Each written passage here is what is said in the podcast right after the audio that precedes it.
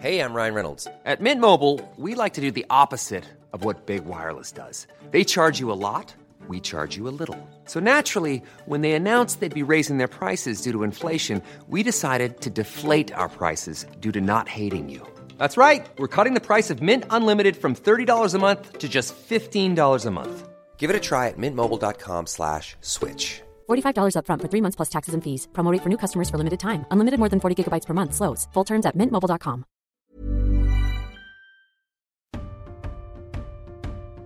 Salut à toutes, salut à tous. Je suis ravi de vous retrouver pour de nouveaux épisodes de Deep Talk, émission dans laquelle je débat avec des acteurs de la discipline sur des thèmes d'actualité autour de notre sport. Vous pouvez écouter l'émission en intégralité sur toutes les plateformes de podcast et sur eurosport.fr. Si vous aimez, n'hésitez pas à vous abonner, à liker ou à laisser des commentaires. Cette semaine sur Eurosport, nous mettons en lumière les sportives à l'occasion de la semaine Sport féminin toujours. Et pour le tennis français, quand on pense à une femme qui a marqué notre sport, nous pensons naturellement à elle. J'ai l'immense plaisir de recevoir celle qui a été numéro un mondial, la seule dans le tennis en France. C'est une figure et l'une des plus grandes athlètes françaises, Amélie Mauresmo. Salut Amé. Salut Deep, ça va? Comment, comment ça va dans cette période assez trouble? Écoute, ça va, ça va bien, ça va bien. Euh, je me considère assez privilégiée euh, en réalité, euh, justement, dans cette, dans cette période-là. Je peux vraiment pas me, me plaindre. voilà, j'ai pas été, on va dire, à titre personnel autour de moi. voilà, au niveau santé, tout va bien et, au niveau activité, qualité de vie, malgré les contraintes qu'on connaît, voilà, ça se passe plutôt bien. Est-ce que toi, donc pour revenir justement sur cette semaine sport féminin toujours, pour commencer, euh, est-ce que tu as été inspiré? Si oui, par qui? Et euh, est-ce qu'il y a eu parmi euh, tes inspirations des femmes? Il y a eu, pas, seulement, parce que tout le monde connaît l'histoire de, mes débuts au tennis en regardant Yannick gagner Roland Garros. Mais alors, ça va être plutôt tennis, hein, plutôt orienté tennis quand même. Euh, c'est vrai qu'il y avait Stéphie, qui était, euh, Stéphie Graff, qui était vraiment très inspirante pour moi lorsque j'ai commencé. Gabriela Sabatini, pour euh, les plus anciens, s'en souviendront peut-être. Mais les, connaisseurs s'en souviennent. Voilà. Et, et, c'est vrai que c'était des figures très marquantes pour moi dans ce sport que je commençais à 4-5 ans à aimer tellement fort et qui m'a passionnée. Donc, euh, voilà, c'était des, des, joueuses hors normes et euh, avec des caractères assez, assez forts. Euh, voilà, plus tard, après, je pense aussi dans les années 90, moi j'étais déjà j'étais une jeune joueuse junior en 96. je pense à Marie-Jo Pérec, qui était forcément pour nous, Français, et même à l'international, une figure Enfin voilà, elle portait euh, une, une, classe, une élégance, euh, et puis euh, une athlète extraordinaire. Donc Marie-Jo a aussi fait partie de, ces personnes en tant que jeune athlète, moi pour le coup, qui m'a qui m'a inspirée. Tu suivais tous les grands événements sportifs Ouais. Plus jeune? J'étais j'étais ouais j'étais comme comme beaucoup d'entre nous. Hein, je sais, on était on était vraiment des, des, passionnés, des dingues de sport, féminin, masculin. Euh, voilà, tout ce qui passait à la télé, c'était, c'était bon à regarder, c'était des émotions à, engranger un maximum. C'était euh, aussi euh, le côté, la fibre patriotique, souvent qui ressortait.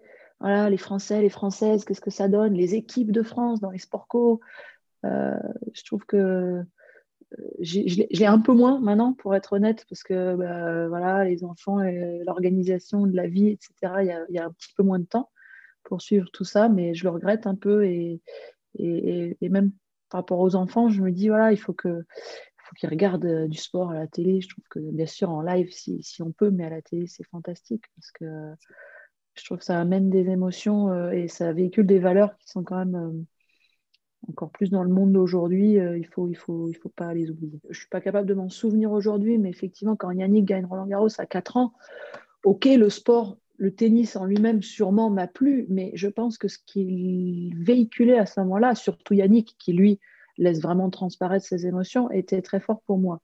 dans un deuxième temps, en, plus, beaucoup plus en conscience, en grandissant, là oui, je suis, capable de dire que pour moi, c'était vraiment des moments, le sport nous procurait, me procurait des émotions extraordinaires, même encore maintenant. Je pense aux filles du hand, il n'y a pas si longtemps, au championnat d'Europe. Je veux dire, tu fais le parcours, c'est émouvant. Puis il y a des moments euh, en équipe, il y a des moments, euh, des partages que tu vois peut-être moins ou, pas dans les sports individuels. Donc, euh, ouais, ça te met les larmes, ça te met les frissons. voilà, c'est, Pour moi, c'est quelque chose de très important. Encore. Donc pour le coup, tu le vis encore. Ça a commencé tôt. Je, le vis encore moins. Ouais, je le vis encore, bien sûr. Je l'ai encore quand on voit les, les joueurs de foot il y, a, deux ans, deux ans et demi. C'est et puis, c'est le partage avec, euh, avec les proches aussi, avec les amis. Il y a, une forme de. Voilà, on va tous vers, euh, euh, vers un objectif. Donc, c'est sympa. Je, je, le vis encore un peu moins souvent, malheureusement, mais, mais c'est toujours aussi agréable. C'est quoi les événements qui t'ont le plus marqué, justement, dans, dans ta jeunesse?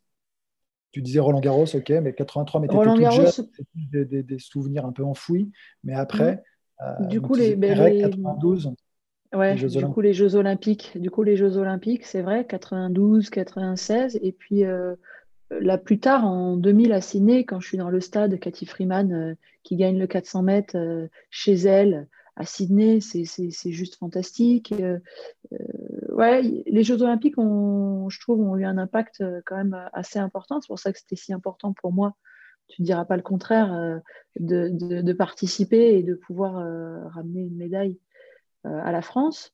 Euh, les équipes de France de foot aussi. Alors à l'époque, c'était plus les garçons qui étaient, euh, qui étaient médiatisés, mais je crois que ça rassemblait énormément. Voilà, je pense aux, filles du hand en 2003, si je me souviens bien, qui sont championnes du monde, c'est fantastique. Enfin, plein, plein de moments.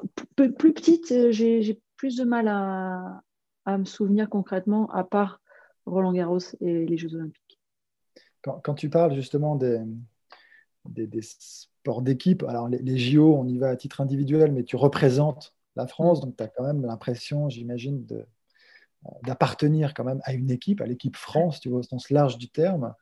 Toi, en tant que joueuse de tennis, euh, c'était vraiment une priorité dans, ton calendrier, les JO, la Fed Cup? Ouais, pour moi, c'était euh, très important d'aller essayer d'aller chercher le titre euh, avec, avec les filles, avec l'équipe de France en Fed Cup. C'était ouais, représenter le maillot. Enfin, c'est le maillot, quoi. Ah, maintenant, c'est un peu une expression un petit peu galvaudée parfois, mais, mais pour le coup, il y a 20 ans, même plus, euh, c'était euh, vraiment quelque chose de très profond et, un attachement euh, très très important. Et ça me permet de revenir aussi sur la Coupe Davis 91, 96, qui est aussi, c'était des moments en 91, on a 12 ans, on regarde ça, c'est juste le rêve, quoi. C'est juste fabuleux. Donc oui, tout ça, ça, nous, a porté, ça m'a porté et ça a porté toute une génération. Et, donc, effectivement, euh, les jeux, on, se sent, on dépasse le cadre de notre euh, sport. Et je trouve que c'est, pour le coup, c'est magique. On croise des athlètes euh, incroyables qui, qui sont incroyables au village et tout. Et on se dit, bah ouais, je fais partie de ça. Si je peux ramener une médaille, je, allez, je contribue. Et donc, c'est extraordinaire tu as le souvenir d'en avoir rencontré justement des athlètes que tu rêvais de rencontrer, c'est peut-être pas le mot, mais que, que, tu souhaitais vivement croiser, rencontrer, avec qui euh, tu as pu discuter? As certains? Que je souhaitais vivement, euh, je ne sais pas, mais en tout cas, euh, Tony Estanguet croisé, Christine Aron, on était aussi à Athènes, je me souviens, dans, les, dans le même bloc. Euh, euh, ouais, après, tu voyais un peu les stars du basket américain euh, de loin. là, je n'osais pas les, les, approcher, mais c'est vrai qu'il y a une espèce de, de, mélange, un melting pot de, tous ces, de tous ces sports qui est, qui est fascinant. Et, ouais, non, sinon, après, j'ai pas. On était quand même assez concentrés sur, sur l'objectif, et c'est vrai que la cérémonie d'ouverture, on attaquait tout de suite après. Donc, euh, ouais, il y a une concentration, mais euh, je me souviens en avoir bien profité quand même. Tu parlais, tu parlais de Stéphie Grave, Gabriela Sabatini. Euh, tennistiquement, enfin, ou après peut-être dans d'autres secteurs, elles t'ont, elles t'ont inspiré vraiment? Tu, tu t'en es servi? Alors, il se trouve que c'est deux joueuses qui jouaient revers à une main. Donc, euh, est-ce que c'est anodin? Peut-être pas. Dans, les, dans, les, dans la façon, peut-être aussi d'être sur le terrain, de mener euh, leur carrière, de, peut-être dans un comportement surtout. Je pense à Stéphie, tu vois, toujours très calme, peut-être. Et puis sur le style de jeu, je ne sais pas, je ne peux, pas, je peux pas vraiment dire, mais en tout cas, revers à une main, peut-être. Justement, est-ce que tu penses qu'il y a des femmes inspirantes qui mériteraient aujourd'hui euh, d'être plus médiatisées?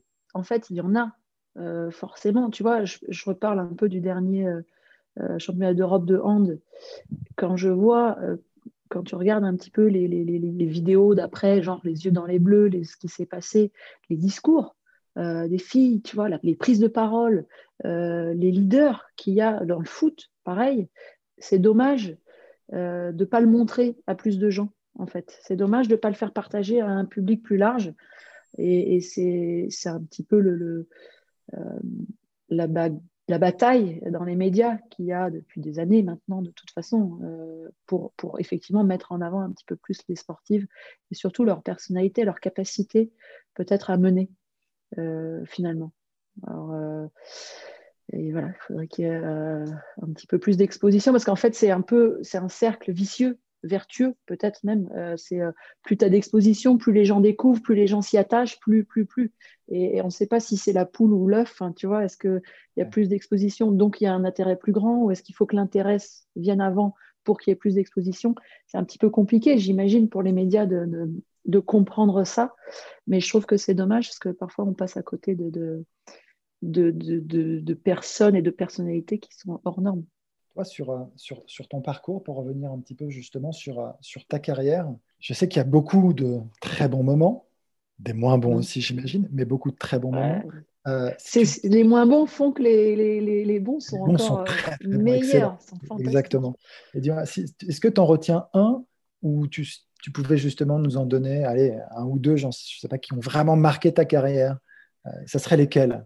C'est évident que je mets euh, Wimbledon au-dessus euh, probablement des autres. C'est en même temps c'est le dernier moment vraiment très fort de ma, carrière. Voilà, l'émotion ressentie à ce moment-là est, est, juste fantastique. Le contexte très particulier aussi de rejouer Justine qui a abandonné en finale de l'Open d'Australie en, début d'année, euh, c'était très difficile, c'était très dur euh, sur le plan euh, mental, émotionnel. et tennistiquement, c'était pas le meilleur niveau que j'ai pu avoir dans ma carrière. Donc voilà, c'était pas les conditions peut-être idéales, mais c'est encore du coup un moment encore peut-être plus extraordinaire. Je mets euh, aller avec ou juste, juste, rien en dessous. Trois choses qui sont la victoire au Masters en 2005 face à Marie, euh, la victoire en Fed Cup en 2003 avec toute l'équipe de France et euh, la médaille au jeu. En fait, quand je résume tout ça, quand j'ai ces quatre moments-là, avec la place de numéro un mondial, ce sont les plus grandes fiertés de ma carrière. Et, ce qui est intéressant, c'est que c'est pas arrivé tout de suite. C'est que, comme tu le dis, il y a eu des moments très durs, des remises en question, des, peines, enfin voilà, tout ce qu'un athlète peut vivre euh, dans une carrière. Enfin, il y en a qui le vivent moins que d'autres. Rafa, Roland, je ne suis pas sûre qu'il est. il y a des remises en question, mais bon. moins de mauvais voilà, moments. Ouais, mais c'est ce qui fait que le chemin est intéressant aussi je peux le dire maintenant, euh, dix ans après avoir arrêté ma carrière, c'est plus facile à dire. Quand tu es dedans, c'est un peu plus de souffrance. Quand tu parles de, tes meilleurs moments, là pour le coup, tu, parles de WIM, du Masters, de la Fed Cup, de ta médaille au jeu. Tu mets pas l'Open d'Australie. C'est différent. Ben, je suis obligée de le mettre un peu en dessous, même parce que l'émotion en fait du moment n'a pas été là.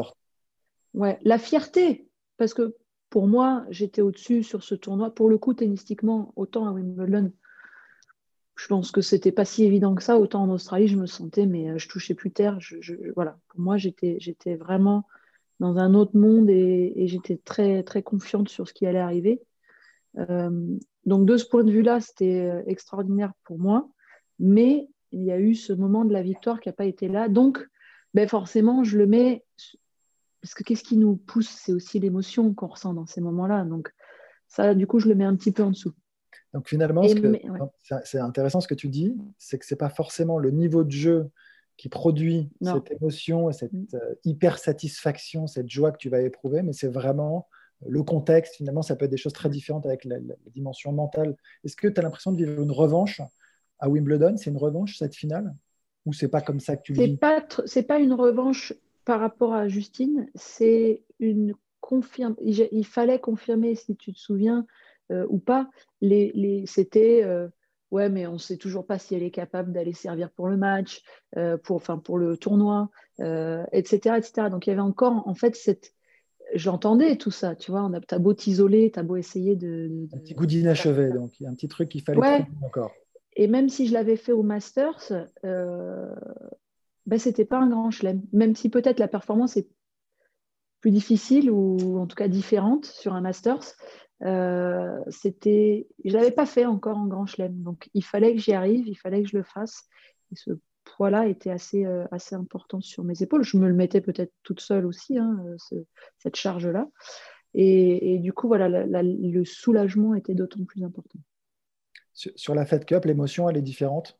Ouais, mais c'était fabuleux aussi c'était des pleurs, c'était des larmes, c'était un partage, tu vois, même rien d'y penser, ça, te reprend tout d'un coup euh, comme ça. Et, euh, et puis c'était une aventure de plusieurs années aussi avec euh, des filles de, de, notre, de ma génération. je pense à Nat, je pense à Émilie. Et puis, hop, Marie qui, vient, qui revient à son meilleur niveau à ce moment-là, qui avait 4 ans de moins que nous, et qui tout d'un coup se, met dans l'équipe vraiment, quoi, s'intègre dans cette équipe et qui vient nous permettre euh, euh, sur la phase finale euh, bah voilà, d'amener, les points qu'il nous fallait. Et, du coup, c'était, très émouvant. Et tu vois, le contexte, encore une fois, on était en Russie, il n'y avait pas grand monde, on jouait les États-Unis en finale, on s'en foutait. On s'en foutait. Tout ce qu'on... Ah, tout ce qu'on... On était nous, quoi. C'était l'équipe, on était ensemble et, tout ce qui comptait pour nous, c'est d'aller chercher la coupe. Et, c'était un grand moment, un grand moment d'émotion et un grand moment de partage. Et surtout, c'était le premier gros titre pour moi dans mes objectifs de carrière que j'avais affiché d'ailleurs, qui n'était pas courant à, l'époque, en France en tout cas. C'était euh, gagner la Fed Cup, être numéro une mondiale et gagner un grand chelem.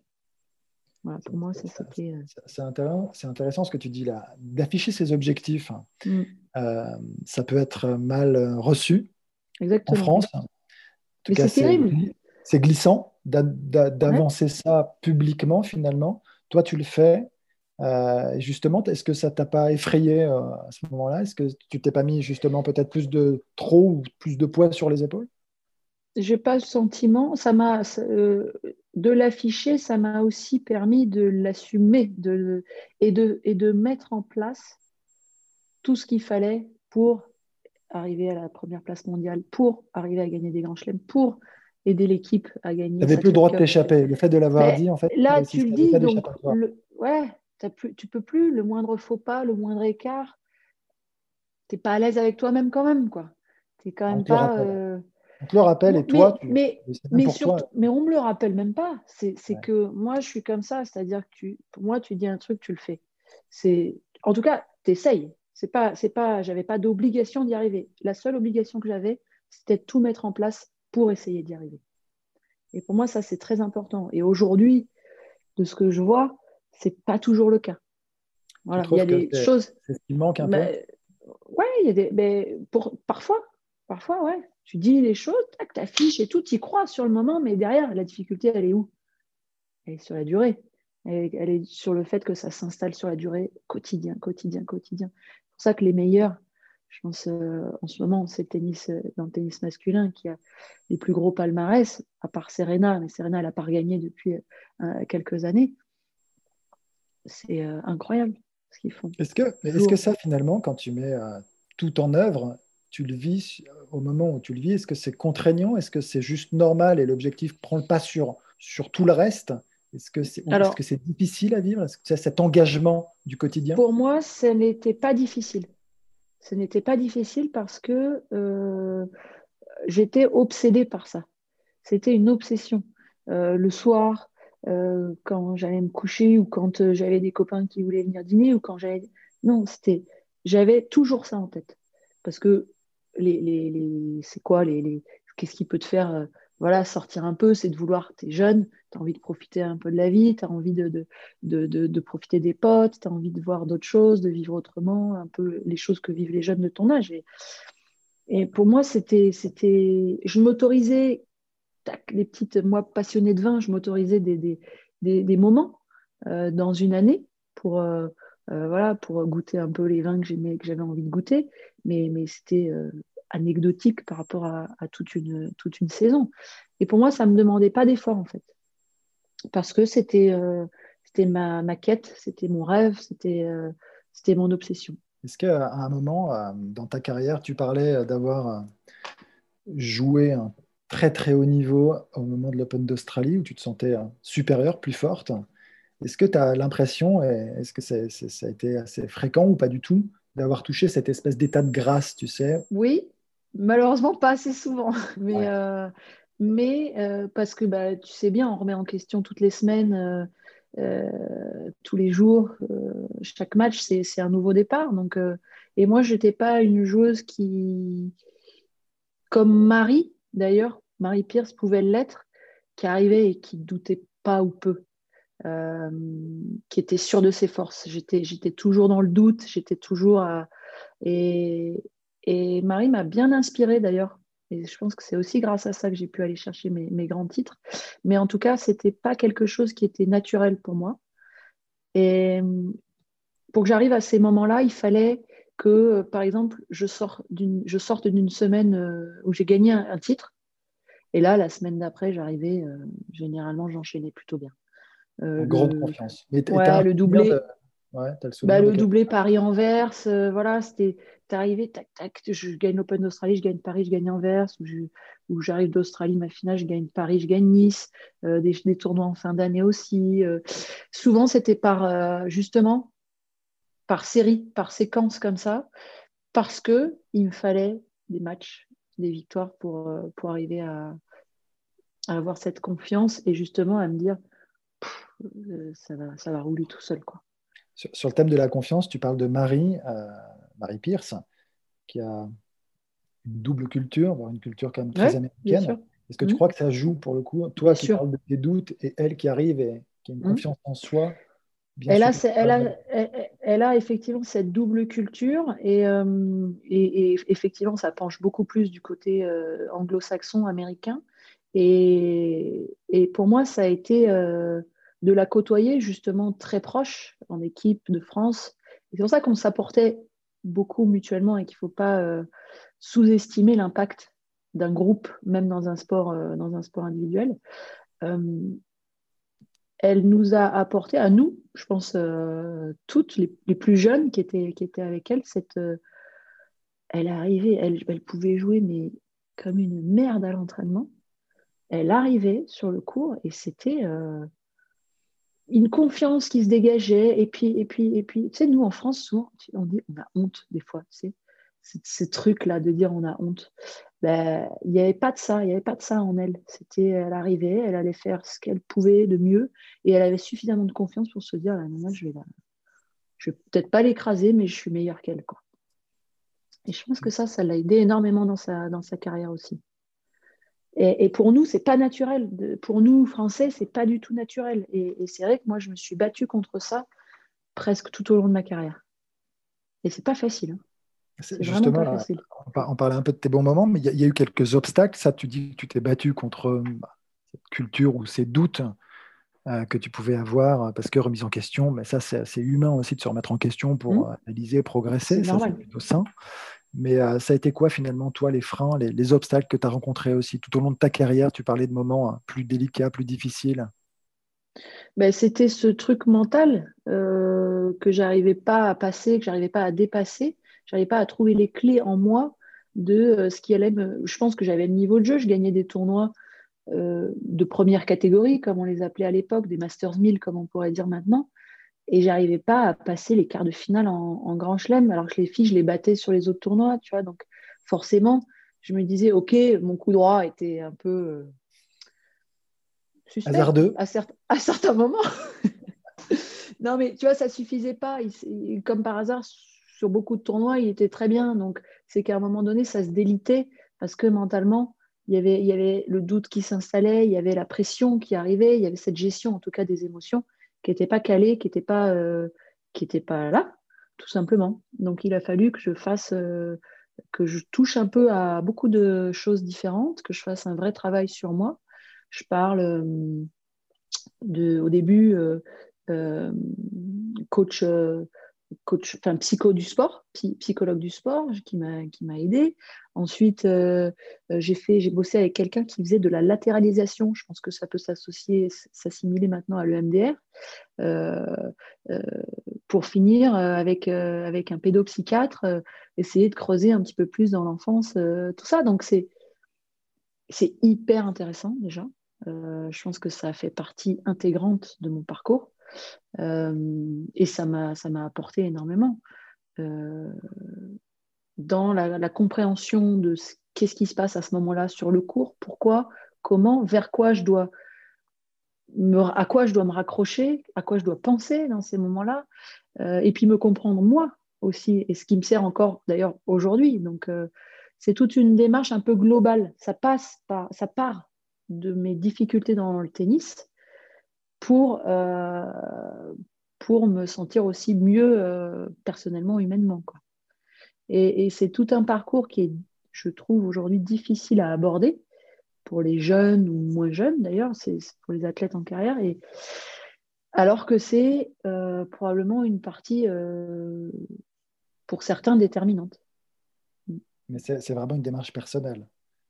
Au départ, oui, c'est absolument euh, à 100% une démarche personnelle. C'est-à-dire qu'on n'aurait pas pu, euh, quand je dis une démarche personnelle, ça, vient vraiment de toi, c'est pas ton staff, ton environnement. Alors, si, euh, je me souviens. Alors, si, si, bien sûr, je me souviens d'échanges avec, avec Loïc, avec Loïc Courteau qui m'a suivi pendant 6-7 ans, avec Alexia même avant. C'était. ça a toujours été des discussions, si, si, bien sûr que, euh, parfois, ils n'arrivaient pas à trouver les clés. Mais toi, en euh, fait, toi, toi, c'est eux qui te font passer le message parce que c'est toujours aussi difficile, tu vois, de faire passer un message à son joueur, à sa joueuse, mmh. qui plus est très forte déjà, euh, parce que mmh. tu es déjà à un très haut niveau, et de lui faire comprendre que tu dois peut-être t'engager dans d'autres voies. il faut être quand même très ouvert pour l'accepter. Ouais, alors, alors c'est vrai que moi, c'était quelque chose qui m'intéressait beaucoup. On avait déjà, euh, avec Alexia, euh, avec Loïc, on avait déjà beaucoup de discussions ensemble qui dépassaient largement le cadre euh, du terrain, de la technique, etc. On avait des discussions qui engageaient l'aspect psychologique de, ce sport. Ce sport qui est quand même assez particulier mmh. sur ce plan-là aussi. C'est, ça nous met vraiment face à nous-mêmes de façon parfois assez brutale. Donc, donc pour moi, c'était des discussions qui étaient, euh, déjà euh, d'ordre psychologique et qui m'intéressaient énormément. Donc c'est vrai qu'après, il a fallu qu'ils m'en reparlent chacun à leur façon plusieurs fois pour que j'essaye un peu de ci, un peu de ça, un peu de ça. Donc ils ont contribué au fait que que je sois prête finalement un jour à, faire appel à toutes ces personnes. toi, tu dis, tu sais à ce moment-là que tu es tennistiquement très forte, tu sais que physiquement, tu es très forte. Et mhm. tu te dis que le blocage, il est vraiment dans la tronche et que tu dois réussir à trouver euh, la clé. C'est ce que tu dis. C'est vraiment ça. Et que tu travailles dans cette recherche. Autant, en début de carrière, euh, bah, il y a, d'autres choses à bosser aussi. Euh, tennistique, j'ai fait évoluer mon service, on a, on a essayé d'améliorer le coup droit euh, tant qu'on pouvait. j'ai amené des choses dans mon jeu aussi, un peu plus d'agressivité, de, de venir vers l'avant, etc. Donc la partie plutôt tactique. Euh, mais arrivé à un moment où j'étais dans les cinq meilleures joueuses du monde, tu vois, donc il n'y a pas de raison. À partir du moment où les autres, je les battais, on se battait, enfin voilà, euh, les unes les autres régulièrement en dehors. Puis c'était une, génération aussi, il faut se souvenir. Euh, Justine Hénin, Kim Kleisters, Serena et Vénus qui sont, qui sont très fortes, Davenport, les Russes, Sharapova, Azarenka, non, mais Dementieva, Miskina, toute Kuznetsova donc toutes vainqueurs de Grand Chelem sauf Dementieva. Euh, c'est une génération qui est assez dense, mais bon, j'étais euh, assez facilement à me maintenir dans les 10, voire dans les 5. Donc, euh, facilement sans, sans c'est pas. mais voilà, c'était mon niveau, quoi. Je, ne piquais pas la place à une autre, quoi. C'était, j'étais là. Donc oui, à un moment donné, il, fallait se dire, malgré tout ce que j'avais déjà essayé, hein, parce que les, premiers essais, c'était, enfin les premières collaborations, c'était 20, 20, ans, 21 ans. Hein. Donc j'étais, pour le coup, là, j'étais pas encore à ce niveau-là, mais pour moi, ça me paraissait déjà important. Il y, a des moments un peu euh, déclencheurs, des sortes de déclics que, que tu as, pu avoir et qui t'ont marqué, pareil, dans ta carrière, où tu as senti vraiment que tu passais une étape. Alors, tu parles de la dimension mentale, mais ça peut être dans n'importe quel. Ça peut être très global finalement. Bah, il y a. Y a, y a euh, Ouais, j'arrive pas là comme ça, à, part le fait que le Masters, de, la victoire au Masters m'a donné une confiance extraordinaire pour la suite et pour l'année d'après où j'ai fait ma plus belle saison. C'est une prise de euh, conscience en fait où tu te dis là, mais ouais, mais c'est pas anodin non plus. C'était ça, ça, ça, arrivait après tout ce travail tennistique, physique, mental. Donc c'est arrivé aussi en bout de, en bout de chaîne en fait, euh, tout simplement. Euh, il y a un, aspect beaucoup plus euh, personnel qui m'a fait un déclic énorme, c'est d'avoir perdu mon père au moment où où je venais de gagner, on venait de gagner la Fed Cup. Et, c'est vrai que là, c'est bah, c'était à 24 ans, c'est un, un, choc. Voilà. Et, et là, quand même, tu grandis, en fait. Tu grandis d'un coup.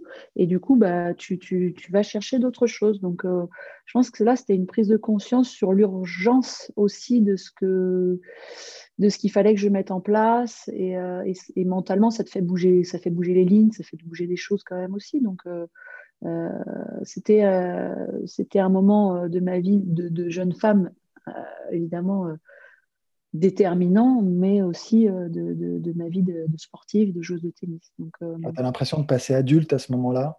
Bah oui, oui, bien sûr, tu deviens adulte. C'est ouais, c'était c'était ça. Et puis et puis remis dans le dans le contexte, ça relativise aussi énormément ce que ta vie, enfin ta carrière de joueuse, justement, ça reste ça reste un sport, ça reste un, au départ un loisir, une passion qui devient un métier, mais euh, ça remet en perspective pas mal de choses. Et justement, si tu devais euh, aujourd'hui donner euh, des conseils aux jeunes filles, ça serait quoi Encore une fois, c'est toujours une question très ouverte. mais tu parles de plein de choses, de, mental, de travail beaucoup quand même, parce que finalement, ce que tu dis aujourd'hui, c'est que rien n'est arrivé par hasard. Voilà. J'ai beaucoup travaillé, j'ai passé beaucoup de temps. Euh, oui. Mais avec passion, parce que ça n'a pas été, tu dis, tu dis, en même temps, tu dis que ça, a été un plaisir. On est d'accord, tu as toujours cette notion de plaisir. Jamais tu vis ça comme un boulot euh, où tu te lèves le matin et tu, tu, vas souffrir. Tu vas souffrir, mais pour de bonnes raisons. Ça a pu arriver que je traîne les pieds euh, pour aller à l'entraînement, on est d'accord. mais, mais à 90%, c'était soit du plaisir, soit il faut que je le fasse pour euh, pouvoir accéder à, mon rêve en fait. Donc euh, c'était euh, ouais c'était ma mission, c'était mon ma quête, voilà. Et, en fait on était j'étais beaucoup dans le jeu quand même. On se connaît, c'est voilà c'était quand on partait en tournoi, c'était ou quand on allait à l'entraînement, c'était du jeu. Il y avait toujours du jeu. Le tennis, c'est reste un jeu. Donc bien sûr, il y avait des phases à entraînement répétitif et qui sont moins sympas. Mais il y avait toujours quand même un peu de jeu à certains moments. Puis on est des compétiteurs, donc tu as l'entraînement, puis derrière tu as les, as les sets d'entraînement, tu as les trucs qui te. Tu mets des paris, on est, on est des joueurs, donc euh, tu mets des petits paris en jeu. donc c'était aussi le, but de trouver toujours des façons de. De challenger un peu. Ouais, de garder ça, cette âme d'enfant euh, euh, dans tout ça c'est des choses importantes dans un parcours de formation, des choses à, déceler. Enfin, quand tu parles de, en fait, de compétition, tu vois, de, de, trouver des challenges, d'aimer le défi. Mm-hmm. Euh, après, tu peux parler de dépassement de soi, tu peux parler de plein de choses, tu vois, par extension. Et ça, c'est des points qui te paraissent euh, essentiels. Ben, je pense que c'est très important. Après, c'est à chaque, à chaque athlète ou à chaque entraîneur de trouver un peu ce qui va ce qui va pousser son, joueur ou sa joueuse, ce qui va, l'amener encore plus loin, ce qui va lui permettre de dépasser. Mais c'est vrai que je trouve que quand tu gardes quand même ce côté-là de jeu, d'enfant, de compétiteur en même temps, parce que dans tout ce que, dans tout ce que je faisais, c'était ça. ça, c'est hyper important. C'est hyper important. Mais le goût du travail, et ça, je l'ai appris quand même un peu sur le tas. Je l'ai quand même appris sur le tas par, par Xavier aussi. tu me disais que tu avais fait oh, l'interview. physique. Exactement. qui, qui... Et, ils m'ont appris ça, Loïc, Courteau, Xavier Moreau, Alexia de Chaume avant. C'était pas. moi, j'arrivais, j'avais des dispositions au départ. Ouais, j'étais tranquille, quoi. C'est-à-dire que si s'il m'avait pas un peu bougé de ma zone de confort, j'aurais jamais eu ce parcours-là. Donc, il faut accepter ça aussi en tant que, en tant que et entraîneur, c'est pas toujours facile de le faire avec ton, ton joueur ou ta joueuse. Et puis, puis l'athlète doit, doit le recevoir comme un, comme un cadeau, finalement. Alors que c'est pas toujours facile, bien sûr, quand tu es jeune, que tu es déjà, comme tu disais, assez, assez forte, tu n'as pas forcément envie qu'on te, bouge trop. Tu es bien dans ton petit confort aussi. Et finalement, ça, ça fait partie des meilleurs, je pense. bien sûr, c'est que ça.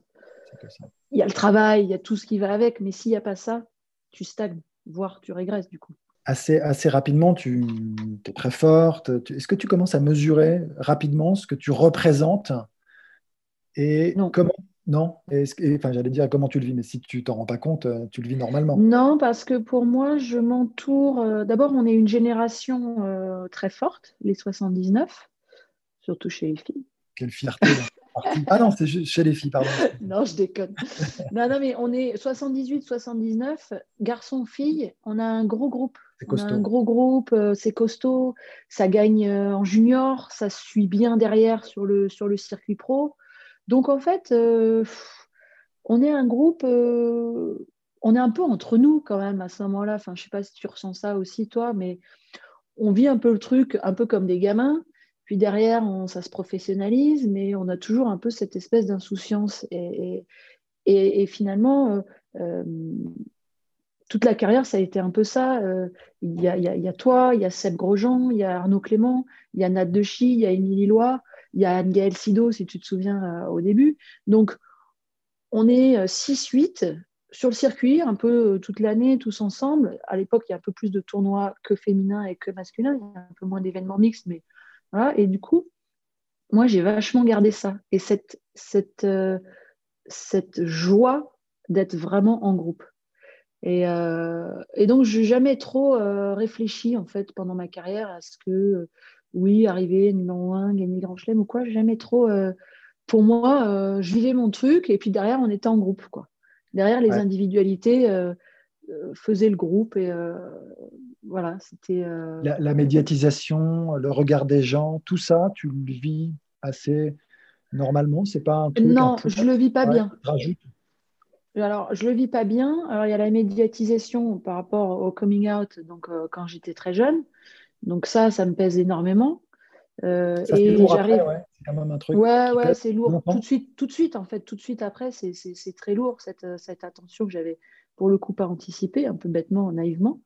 Et, après, ce que, ce que j'ai aimé, c'est que je me suis détachée de ça et que les gens ont vu la joueuse de tennis, l'athlète, ce que je gagnais, enfin la championne en fait que je suis devenue euh, par la suite.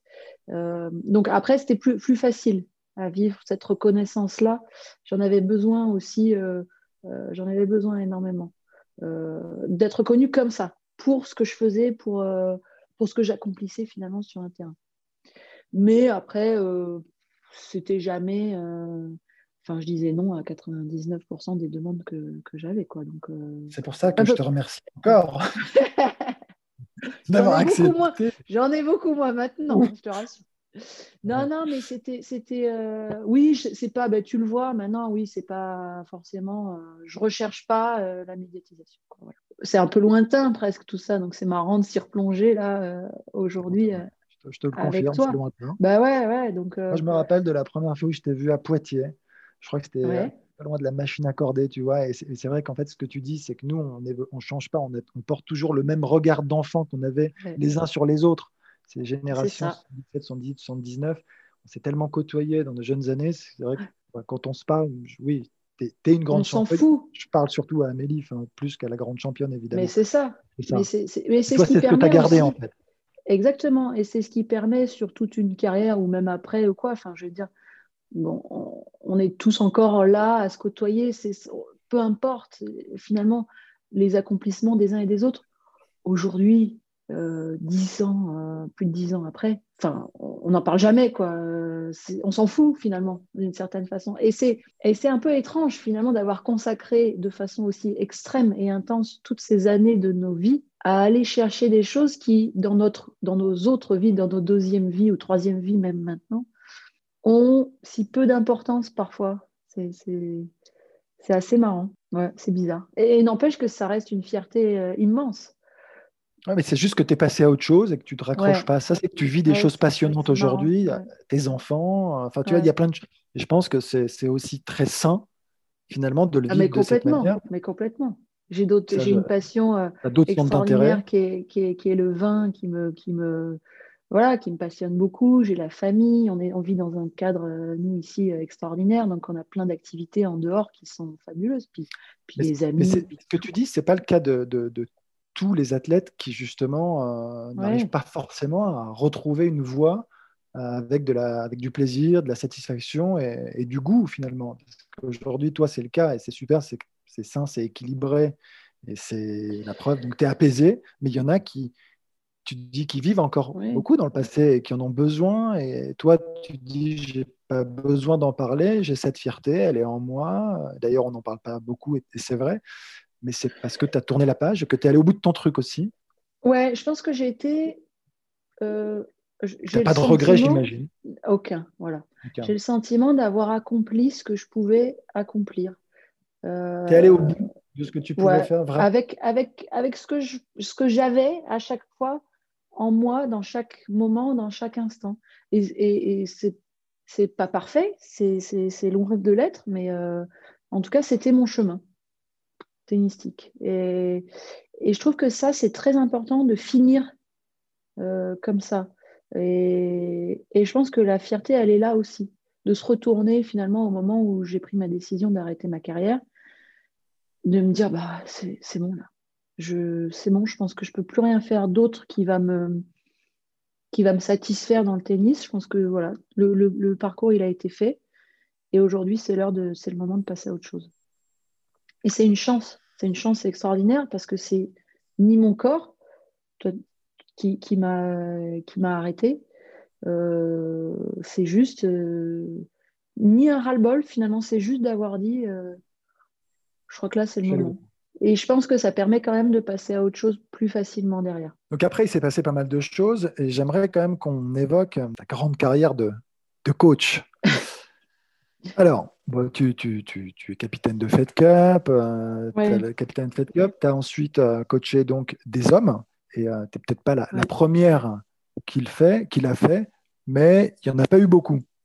Moi, je me rappelle de Chesnokov qui avait donc une femme comme coach. Mm. Mais et donc c'était pour le coup un, des, peut-être le premier, ou, il me semble, hein, peut-être. Probablement, j'ai pas, Il, y en a, il y en a très très peu. Et toi, bah, finalement, donc euh, on est venu te chercher. Comment ça s'est passé tout ça? Tu avais ce désir ou pas? Non, honnêtement, j'avais jamais euh, pensé, euh, juste même sans parler d'un joueur ou d'une joueuse, j'avais jamais pensé entraîner. D'ailleurs, je m'en sentais pas capable. Pourquoi tu t'en sens pas capable? Qu'est-ce que ça veut dire? Alors, parce que euh, je me sentais pas capable de construire des séances d'entraînement, euh, de euh, construire une planification, de voir un petit peu le jeu du joueur ou de la joueuse. En fait, construire un truc sur du long terme, ça me semblait. Moi, je, me sentais plus à l'aise. J'étais capitaine de Fed Cup quand Andy est venu me chercher. Pour moi, ça, c'était parfait pour moi. C'était, euh, euh, on, est, on est une semaine, tac, tac, on apporte des choses, mais en même temps, on ne peut pas faire de gros changements de toute façon. Donc, c'est plus, on apporte une confiance, on apporte peut-être euh, des petites choses ici et là, mais vraiment pas énormes. Mais, et, on soude un peu le, groupe. C'était, pour moi, c'était j'étais plutôt faite pour ça dans ma, dans ma, dans ma tête. Et d'ailleurs, ça, ça, a bien, ça, ça, a bien fonctionné avec des, des hauts et des bas. Ça n'a pas toujours été facile, mais, mais globalement, ça a bien fonctionné. Et c'est vrai que du coup, quand. donc, c'est Andy qui m'a approché. Euh... T'es surprise à ce moment-là? C'est, une surprise pour Ouais, alors au début, je pense que c'est, une connerie. Tu crois pas? Tu penses que, c'est un canular? Oui, bien sûr. au début, je me dis, attends, je reçois un texto, je me dis, attends, c'est une connerie. C'est une connerie, donc je, la fais soft. Euh, oui, oui, mais on s'appelle. Genre, euh, ouais. Et effectivement, donc il me répond, euh, et effectivement, il m'appelle, et donc là, on décide, c'était au mois, il est, c'était pendant le tournoi de Rome. Donc il est à Rome. Moi j'étais euh, j'étais à Paris, je crois. Et du coup, on décide de se, de se voir euh, pendant Roland Garros. Donc euh, en plus, il vient de se séparer d'Ivan Lendl. Donc figure, il a eu ses meilleurs résultats, ses meilleurs résultats avec lui. moi, avec ma vision de moi-même, je me dis, je vais rien pouvoir lui apporter. Enfin, tu vois, tout de suite la nana qui se met, qui, grosse confiance grosse confiance, mais justement, c'est toujours un peu la personnalité. Donc, qui doute, je me dis, bon, qu'est-ce que je vais pouvoir lui apporter euh, Franchement, Ivan Lendl, euh, ça me semble bien mieux que moi euh, pour être pour, en tant qu'entraîneur. quoi. Donc, on se voit à Roland Garros, et là, il m'emmène dans son, dans son truc pour, pour la première discussion qu'on a, parce qu'il me donne trois points euh, lui, situation, c'est, il est très réfléchi, c'est un gars brillant, euh, sur et en dehors du cours, malgré son, son malgré que parfois on a envie de, de, de, le, secouer là sur le terrain et qui peut, euh, et qui peut avoir une attitude qui nous insupporte. C'est, c'est un gars vraiment extraordinaire qui, qui gagne à être connu. Pour le coup, c'est un type vraiment incroyable. il est fin, il est fin, il est intelligent. Ah il a une intelligence extraordinaire. Enfin voilà un humour, euh, et puis surtout une vision de lui-même, de ce qu'il est en train d'accomplir à ce moment-là, et tout, qui est, euh, qui est, qui est, qui est très, très précise. Une vision très précise et sans concession de lui-même. Et, euh, donc, il me donne des points sur lesquels il a envie de m'avoir, pour lesquels il, a, il a envie de m'avoir à ses côtés, qui me semblent cohérents, et sur lesquels, pour le coup, je me sens légitime. plutôt légitime. Sur, tu, peux nous les euh, donner ou c'est, sur l'évolution Non, oui, sur l'évolution de son style de jeu, même si j'ai pas réussi vraiment à l'amener euh, plus sur un jeu agressif, ben, on, a, on a essayé, mais en tout cas, c'est un, un, point qui me semble assez légitime. Il avait envie euh, aussi d'une femme dans son équipe pour gérer côté management de ces hommes. Il m'a dit, mais il y a trop de testostérone aujourd'hui. c'est, c'est, moi, je me sens à l'aise. C'est ma mère qui m'a appris à jouer au tennis. Euh, avec Kim, sa femme, euh, voilà, c'est avec elle que je parle le plus. Et aujourd'hui, je sens que je parlerai mieux avec une femme. Je parlerai euh, plus librement à une femme. Et puis, il y avait un autre truc sur le plan tennistique. voilà, donc, sur les grands chelems aussi, sur les grosses compétitions, la façon de l'aborder. Donc, pour le coup, je me dis, ben, effectivement, peut-être que c'est peut-être que c'est jouable quoi. Comment tu l'abordes? Tu euh, l'abordes comme un challenge, comme un ah défi d'entraîner un des meilleurs joueurs du monde. Et une grosse pression. sachant que ça se fait pas et qu'encore une fois, pour le coup, c'est important de le souligner, tu es une femme qui va entraîner un homme et ça se fait jamais, ou quasiment jamais. Ça, ne se fait jamais, euh, surtout à ce niveau-là. Et, c'est vrai que en plus de ça, l'accueil, donc c'est un gros challenge pour moi. Et en fait, euh, c'est un gros challenge et je sens tout de suite que j'ai une responsabilité énorme et que j'ai pas le droit de me planter, quoi, en fait. Parce que euh, si je me plante, c'est toutes les femmes euh, qui se plantent avec moi, en fait. C'est un peu bizarre. Et du coup, on commence en plus par probablement la période de l'année la plus difficile à gérer avec Andy, qui est Wimbledon et toute la préparation, euh, le Queens, euh, Wimbledon, euh, il est chez lui, donc voilà. donc c'est vrai que, ouais, et, et en plus j'arrivais, alors pour le coup c'était très dur, l'accueil le, du, du, milieu. J'arrive au Queens, je me souviens, c'est il n'y a pas eu de cadeau quoi. Tu veux dire l'accueil? L'accueil, c'est pas le L'accueil des autres entraîneurs, des joueurs. Euh, ah ouais, c'est vrai. C'est. Euh, Je sens qu'on te regarde bizarrement. Ouais, ouais. J'ai pas ma place, en fait. je suis pas à ma place. Je suis tout simplement pas à ma place, clairement. Donc, tu as l'impression de devoir une fois, une fois de plus prouver. Et par les joueurs, et par les entraîneurs, et par une partie du staff d'Andy. Donc, euh, c'est un peu difficile, mais euh, ça se passe très bien avec lui. On l'échange est très bon. sur le terrain, le temps de prendre mes marques, j'ai jamais vraiment entraîné. Puis en plus, il est en tournoi tout de suite. Donc voilà. Est-ce que tu as, est as, le sentiment, quand tu mets des bâtons dans les roues, enfin, je parle de son staff parce qu'ils auraient aimé, eux, prendre cette place ou parce que tu es une Parce que je pense qu'ils ne me respectent ah. pas parce que je suis une femme. D'accord, c'est clair. Tu penses vraiment que c'est ça parce que c'est pas dans les mœurs, pas dans les et Peut-être, et peut-être parce que j'ai pas l'expérience d'entraîneur aussi. Pas, euh, voilà. Donc ça, c'est possible. Euh, et d'ailleurs, ils sont, ils, sont, ils, sont partis. Ils sont partis. Euh, voilà, Andy, en fin d'année, après, donc au mois de juin, a fait, a fait le choix de, où, en fait eux aussi ont voulu partir parce que Andy a voulu continuer l'aventure avec moi après la période d'essai, les différentes périodes d'essai, et donc euh, voilà, on est parti sur du plus long terme.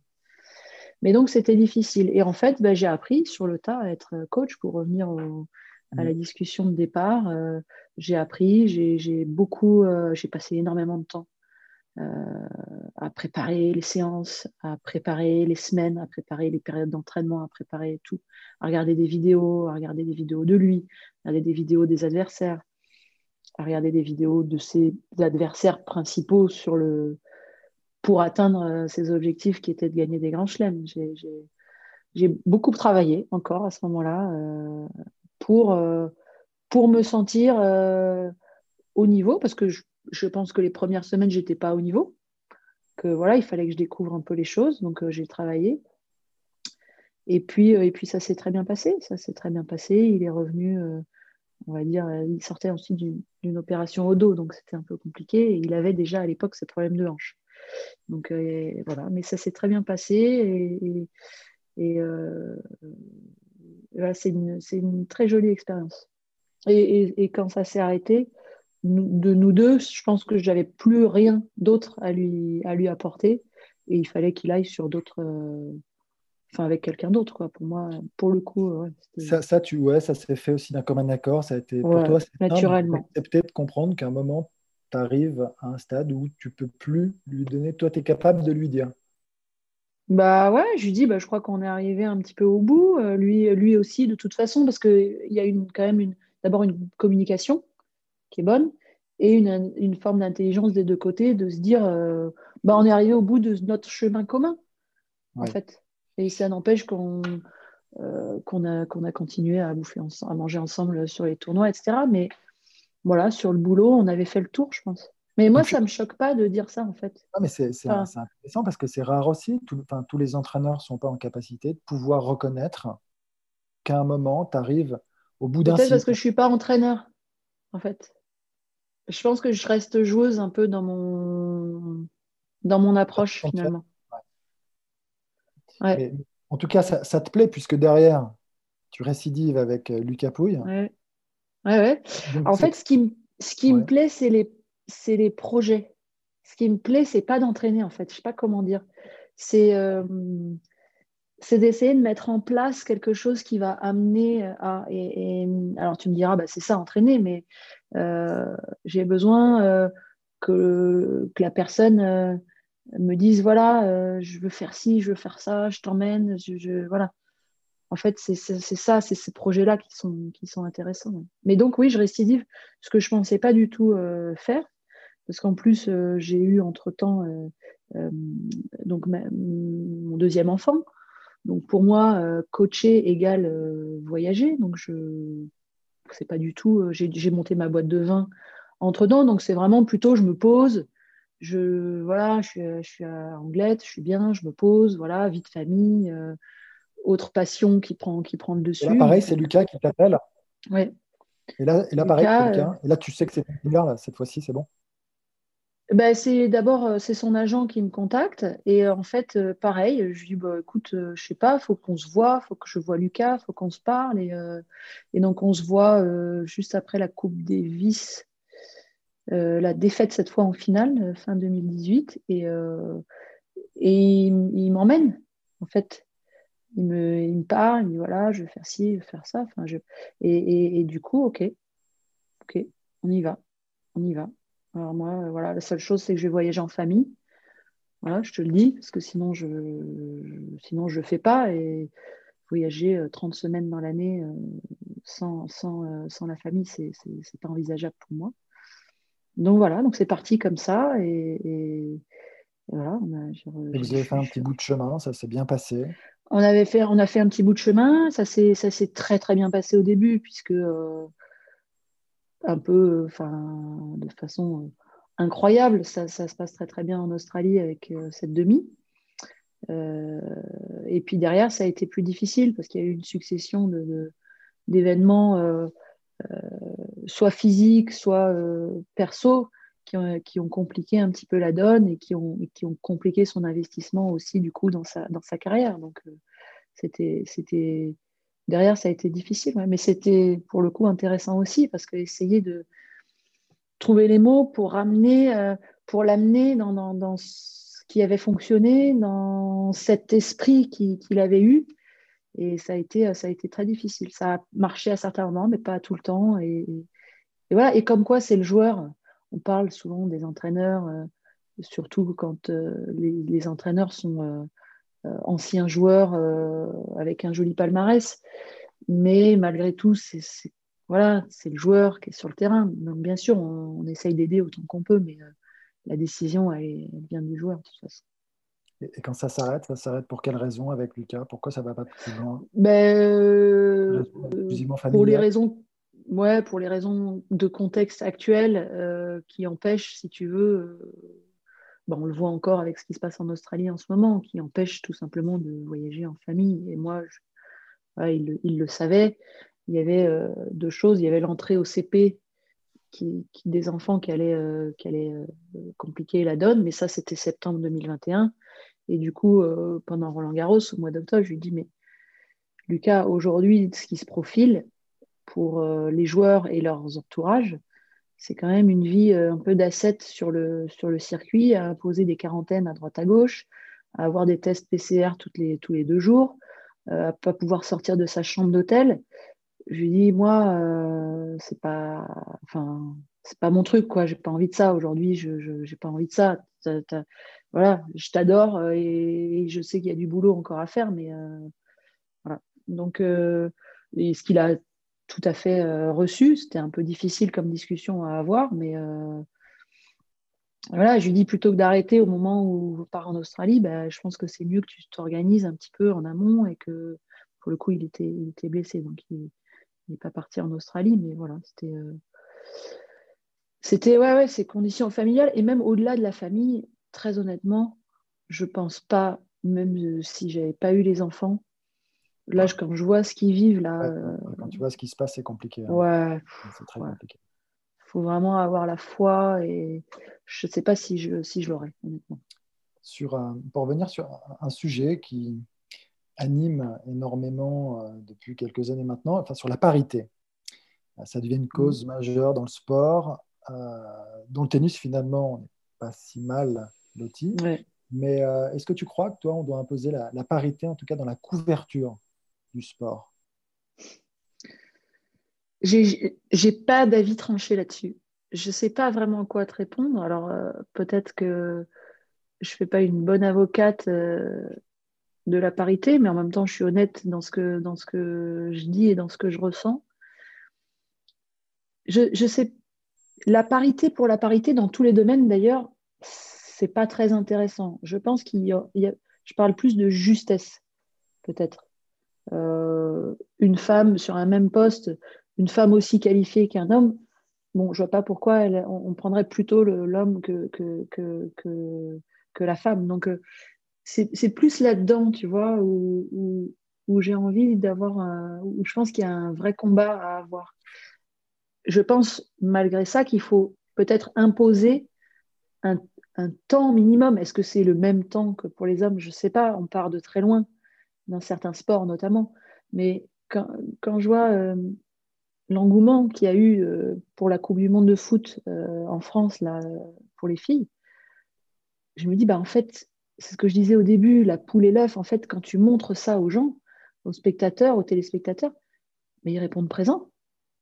Donc, oui, peut-être il faut forcer. Peut-être que comme dans toutes les évolutions, ouais, peut-être que comme dans toutes les évolutions fortes de notre société, dans tous les domaines, eh ben, il faut imposer un petit peu au départ les choses. tu vois, en même temps, j'ai la, en même temps, j'ai la, j'ai la réflexion. Peut-être qu'il faut imposer un petit peu au départ les choses pour que ça devienne plus naturel et pour amener les gens à découvrir ces, athlètes-là, ces sportives-là, ces, sports-là. Euh, ouais, peut-être. Parce qu'en fait, quand on parle de parité, on parle là pour le coup vraiment de couverture, mais parce que quand couverture, tu parles, toi, tu parles plus de, de, compétences égales. Ouais, mais en fait, ouais, mais, après, tu vois, par exemple, aujourd'hui encore, on sait très bien qu'un homme va peut-être toucher plus d'argent qu'une femme. C'est là où mm. c'est quand même totalement injuste. Ça, c'est injuste, évidemment, c'est très injuste euh, dans, le, domaine du travail. Mais si on reste dans le domaine du sport, tu vois, je finis quand même ma réflexion en disant, bah oui, en termes de couverture médiatique, on est peut-être obligé d'imposer un petit peu aux médias, euh, pour ceux qui ne le font pas euh, déjà, un certain nombre d'heures de, de, couverture de certains événements sportifs féminins parce que finalement, je pense que la maillot, elle va prendre et que ça va, ça va bien se passer derrière et que le public va répondre présent. Mais tu, tu penses que c'est parce que l'on imagine, la presse, les médias, de manière globale, que ce sont plutôt les hommes qui, enfin, une grande majorité d'hommes qui suivent plus le sport. Mm.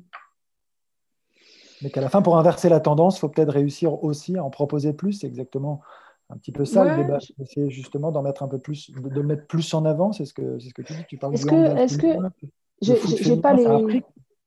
Et c'est pour ça, j'ai pas les stats, tu vois, de oui, probablement les hommes regardent plus le, le, le sport en général, mais est-ce que les hommes euh, qui ont dû regarder quand même en grande majorité la Coupe du Monde de, foot féminin, ils n'ont ils ont pas trouvé leur compte Attention, c'est autre chose, c'est-à-dire il n'y a pas physiquement, c'est différent, il n'y a pas Bien sûr, il faut, il faut euh, si tu t'attends à un copier-coller, euh, c'est comme dans le tennis, comme dans tous les sports. Euh, il y a certaines choses tactiquement qui sont différentes, physiquement qui sont différentes. C'est comme ça.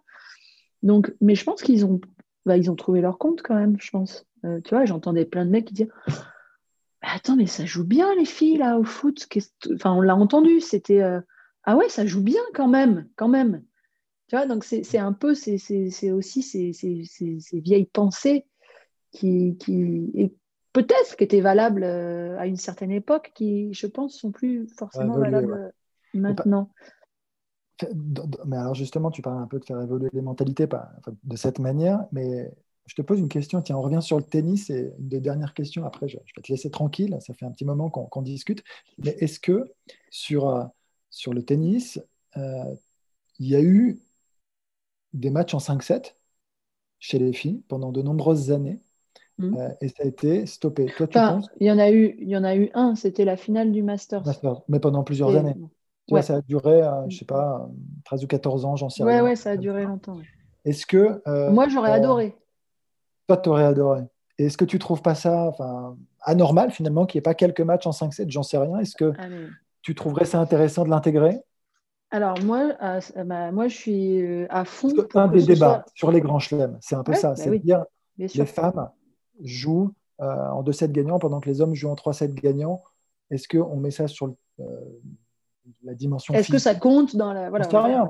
Aujourd'hui, je te pose vraiment cette question. Qu'est-ce que toi, comment toi tu. Moi, je suis absolument favorable. J'entends cet argument. Alors, il y en a qui le démontent en disant mais attends, quand tu vas au spectacle, euh, tu payes le même prix que ça dure euh, une heure et demie ou trois heures, ou un concert ou n'importe. Ok euh, Moi, je vais plus sur l'aspect sportif. Je, je, suis favorable au fait que les femmes, peut-être sur les finales de Grand Chelem, pour, pour commencer, jouent en 5-7, au meilleur des 5-7 effectivement, euh, d'abord, il y a souvent des finales de Grand Chelem qui sont à sens unique euh, chez les femmes. Rafa à Roland peut-être aussi. mais mais euh, je pense que ça permettrait aux joueuses de de rentrer un peu mieux dans, les finales de façon, de façon générale et de proposer autre chose. Et, je pense que, et, pourquoi pas, si, effectivement ça peut être un argument pour dire que la parité en termes de prize money est respectée, peut-être. Et pourquoi pas le décliner après sur un autre match, peut-être demi et finale, je ne sais pas. Mais euh, en fait, j'étais, ouais, je moi, je, moi, je trouve qu'en plus, ça amènerait physiquement le tennis féminin à un autre niveau. Et donc, c'est pour ça que je parle plus sur l'aspect sportif. Je pense qu'on aurait de plus en plus d'athlètes, vraiment d'athlètes qui seraient capables d'être considérés comme des, comme des athlètes et que euh, voilà, je, j'ai toujours été curieuse de voir euh, comment le tennis féminin se développerait s'il y avait effectivement cette obligation d'être prête pour des finales en 5-7 sur les grands chelems. Ah mais je crois qu'on a fait un grand tour d'horizon. Un petit tour. Je ne sais pas si, euh, je crois pas, je, qu'on est, enfin, on pourrait avoir mille choses à, se raconter, à rajouter, mais on a fait le tour. En tout cas, je voulais te remercier pour euh, cet échange de qualité. Je sais que je t'ai entendu sur quelques interviews dire, si, je m'exprime euh, peu, c'est parce que j'ai le sentiment de ne pas avoir grand-chose à dire. Moi, je te le dis. Ah oui, c'est vrai. Tu as plein de trucs à dire. Euh, et, c'est passionnant. Donc, euh, tu sais quoi euh, J'espère qu'on rediscutera. Alors, pas forcément pour Eurosport en off, parce que tout ça est vraiment passionnant. je ne sais pas ce qu'on peut C'est vrai qu'on a très peu échangé, peut-être par pudeur, peut-être par timidité, sur, sur ce qu'on pense vraiment du tennis, de ce qu'il y a de champion, de ce qu'il y a à mettre en place pour. Le problème, c'est que si on est deux à penser qu'on n'a pas grand-chose à dire.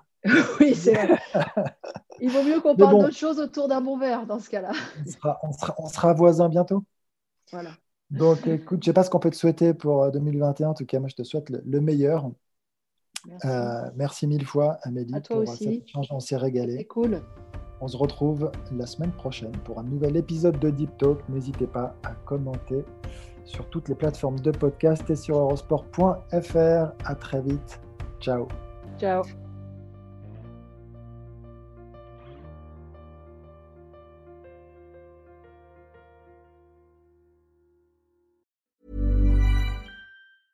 Mom deserves the best, and there's no better place to shop for Mother's Day than Whole Foods Market. They're your destination for unbeatable savings, from premium gifts to show-stopping flowers and irresistible desserts. Start by saving 33% with Prime on all body care and candles. Then get a 15-stem bunch of tulips for just $9.99 each with Prime. Round out Mom's menu with festive rosé, irresistible berry chantilly cake, and more special treats. Come celebrate Mother's Day at Whole Foods Market.